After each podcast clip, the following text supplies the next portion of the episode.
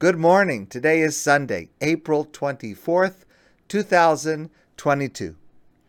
I want to take just a moment to express tremendous gratitude. Today, on the Hebrew calendar, is the third anniversary of our meeting every weekday morning, 10 to 9.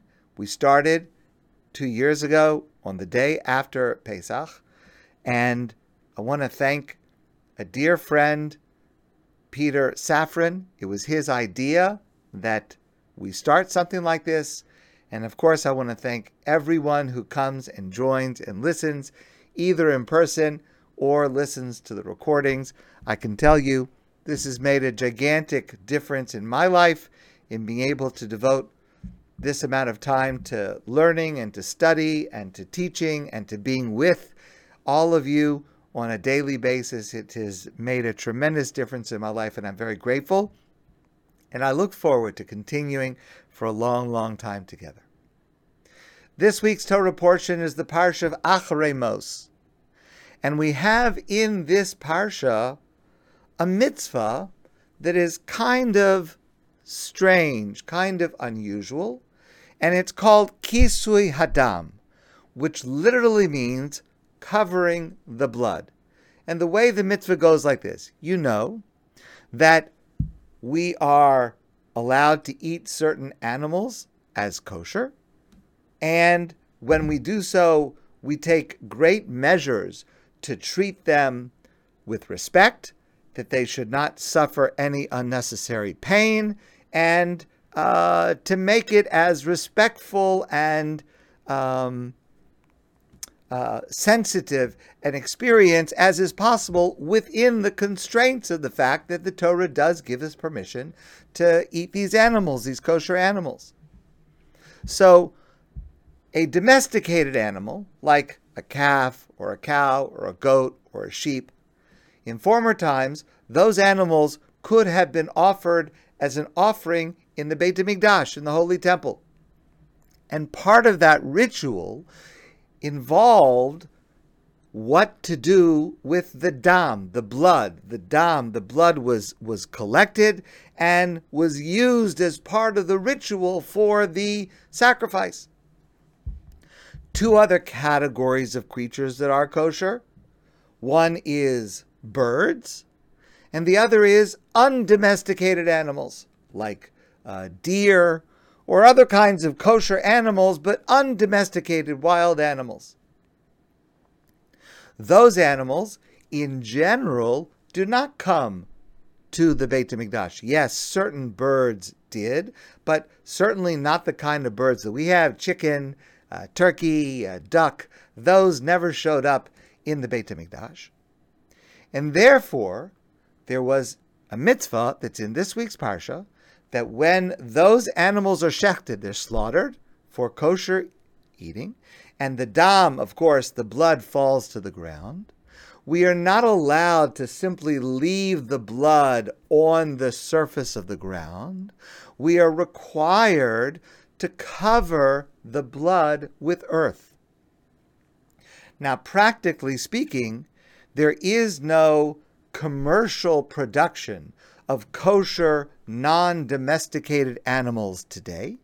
It may happen on a very small basis, but not on any kind of uh, industrial basis. But certainly for birds, chicken, turkey, duck, that's happening all over in great numbers. And there is a mitzvah for that of Kisui Hadam. And that means, practically speaking, in a place like Empire Chicken or Marvid Chicken, that means that when they shack the chicken and the dam, the, the blood falls to the earth, it is necessary to cover the blood with the earth. Why is that necessary? It's fascinating some of the answers that our sages give because the Torah itself does not clearly indicate the reason for this. Rabbi Aaron of Barcelona writing in his classic work, Sefer HaChinuch, says that since the life of the animal is contained in the blood, the spilling of the blood is what causes the change from life to death. Therefore, there should be a certain respect, a reverence for that blood. It shouldn't be seen simply as uh, a byproduct, simply as something, God forbid, that is dirty, that is to be discarded. It is to be treated with reverence and should be, as if to say, buried, treated with respect, in recognition of the fact that it is what animates that creature, gives its life to that creature, and now that creature has lost its life, the blood should be covered.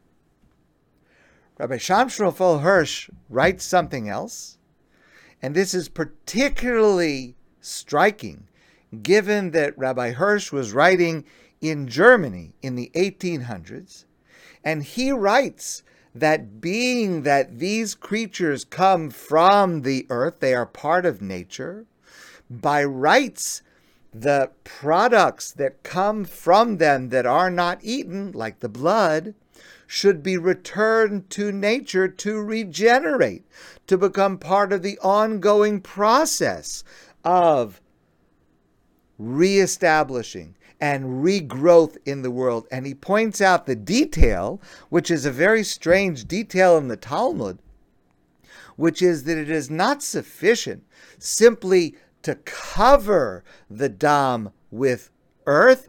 It's necessary for there to be earth below and on top of.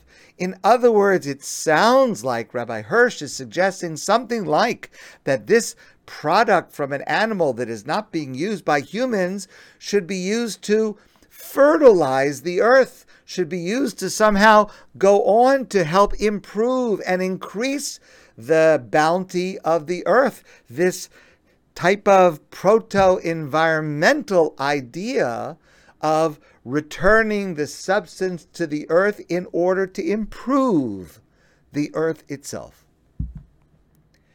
Be that as it may, there is a famous detail in how this mitzvah is performed. The Talmud says that what would happen is there be an act of slaughter in accordance with Jewish law. The there would be a, a, a bed of earth prepared onto which the dam, the blood, would spill, and then other earth would be brought to cover that dam so that it was covered in earth. Says the Talmud, the covering by earth of the blood must be done by a person's hand. It could also be done by a tool held by a person's hand, but the Talmud makes the point by a person's hand. And the Talmud goes on to say, Shelo yechase beregel. It should not be done with a person's foot. You might think there's something dirty on the floor and you want to cover it up. So the maybe the most uh, um, pract uh, uh, I don't want to say practical, but maybe the most uh, um, not even sure what, what word to use. Uh, the most um, at distance manner to do it would be just to use your foot to stick your foot out and to to to to scrape some of the earth on top of the offending stain with your foot. Says the Talmud, don't do that. Shaloyu mitzvos bezuyos alav. That is a disrespectful act. To use your foot to scrape some of the dirt on top of the blood, it's not respectful. Do it in the way that you would do something that's important with your hand. All right, maybe your hand will get a little dirty, so you'll wash your hand, but do it in a way that's respectful do it in a way that shows that you value that this is not just getting rid of some garbage, God forbid, but it's a way of expressing sensitivity to the animal, and appreciation to the animal, and sensitivity to God who is commanding us and acting in this way of not being uh, uh, insensitive or, or barbaric, and uh, do it in a proper manner. Shloye mitzvos bezuyos alav. It would be disrespectful to do it with a person's foot, and therefore do it with your hand. This mitzvah is one of the 613 commandments of the Torah. It is in this week's Torah portion of Acharei Mos. But this mitzvah also creates a paradigm. It creates a paradigm for many, many, many other behaviors where the way that we do a mitzvah should be done in a way where the object is treated with respect. An object that has been used for a mitzvah or is being used for a mitzvah should not be kicked with your foot, should not be treated disrespectfully. And our, our sages, both in the Talmud and later codes, give many, many examples of how to act in this manner, all of which come from this paradigm of this mitzvah of Kisui Hadam that creates the model for all other mitzvahs to treat an object of a mitzvah in a respectful manner, in a proper manner. Just to mention one example that happens to have been relevant to some of us recently, on Sukkos, we have a mitzvah with a lulav and an esrog a lulav, the palm branch, an esrog, the citron fruit, and we take it and we make a bracha and we wave it, and we have that mitzvah for seven days. What do we do with those objects when we finish with them, when the holiday is over? It's an object that has been used for a mitzvah. It's not the right thing to treat it disrespectfully. It's not the right thing to put it in the garbage.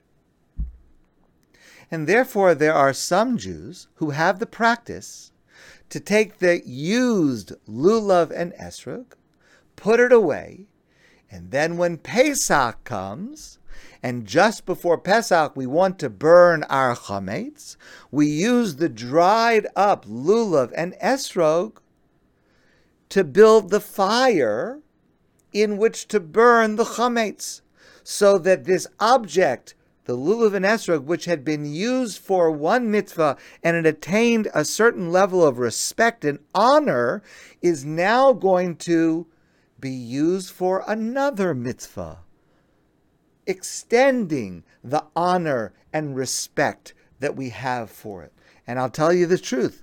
I try to remember to do this every year, and it works beautifully because the lulav and esrog stays in my garage on the shelf First of all, it smells nice for quite a long time. And second of all, by the time it gets to uh, the day before Pesach, it's completely dry. It's ready to burn. I put it into my uh, my uh, barbecue grill and I light it, and it lights beautifully, and it and, and it burns all the chametz. So with one mitzvah, the object doesn't lose its significance, its importance. It is then used for another mitzvah. Okay, many, many other examples that an object that is used as a mitzvah should be treated with respect. Allow me to share with you an application of this by the Beis Halevi, one of the great classic commentators to the Torah.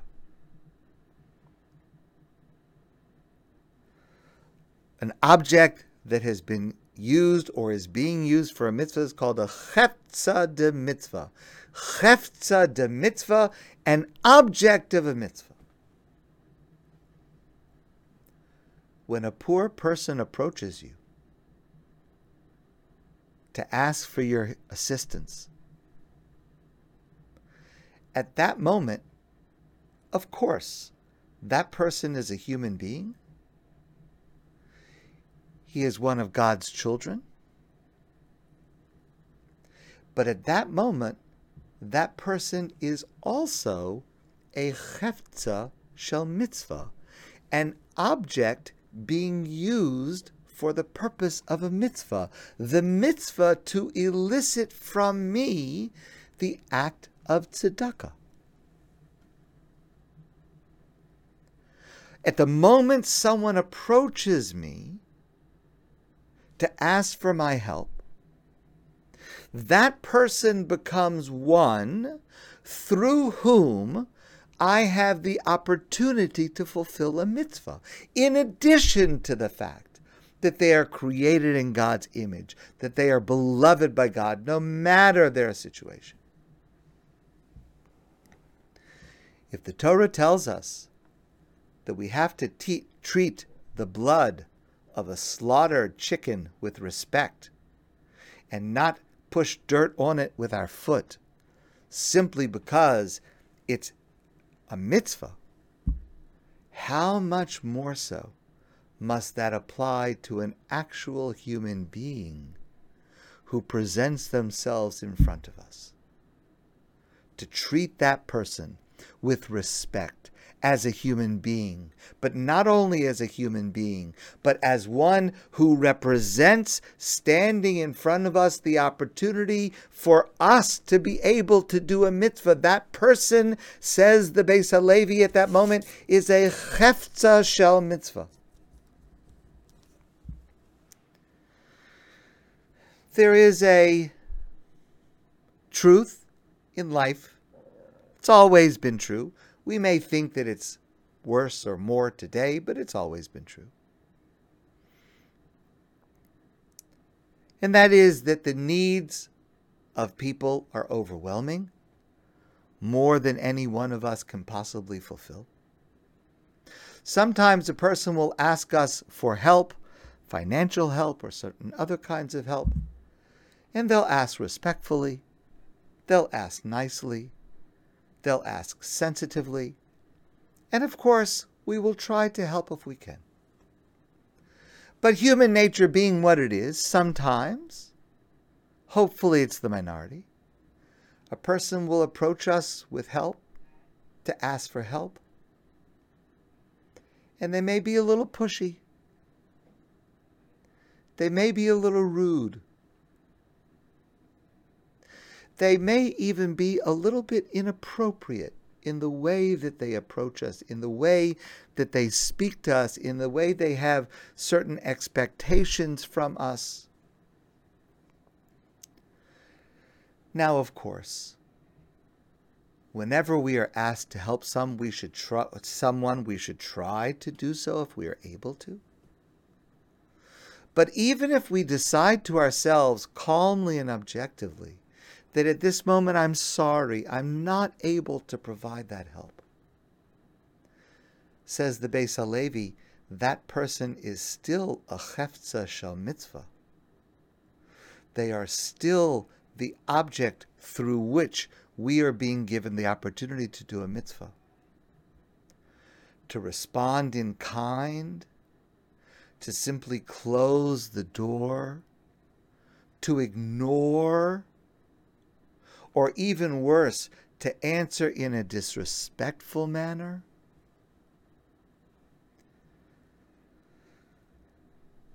The mitzvah of Kisui Hadam teaches us in its paradigmatic nature that's not the way to, to act. That's not the way to act to an object. Certainly, that's not the way to act to a human being. A human being deserves dignity, deserves respect, even if they don't give it, even if they don't offer it, even if they don't demonstrate it themselves. And beyond the, the, the, the what is deserving out of simple human sensitivity, there should be the recognition that this person represents the opportunity for me to be able to do a mitzvah Perhaps at this moment I must forego that mitzvah because I don't have any money, because I'm not able to help in that way. Perhaps. But the fact that they are offering that mitzvah, even if it's in not such a nice way, kisui hadam, should teach me to make sure that I am responding in respectful way, using my hand in its nicest way, and never, ever, God forbid, with simply covering it over with my foot.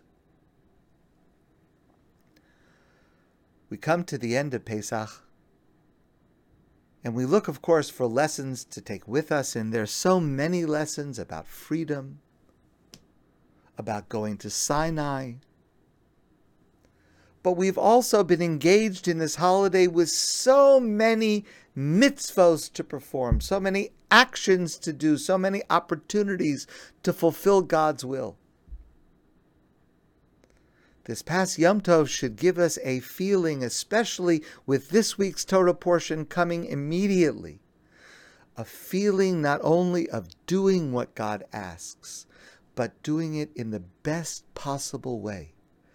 Doing it in a way to recognize that we're being given an opportunity never to act in a callous fashion to how we perform a mitzvah, but always in the most honorable, in the most respectful, in the way that shows our gratitude to the object itself, to the person themselves in front of us, and to God for giving us this opportunity.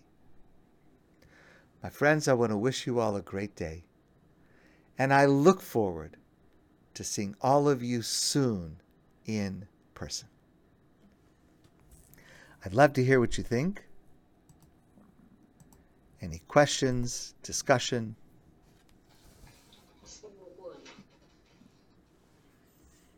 I'm sorry, Vivian, did you say something? I didn't hear you.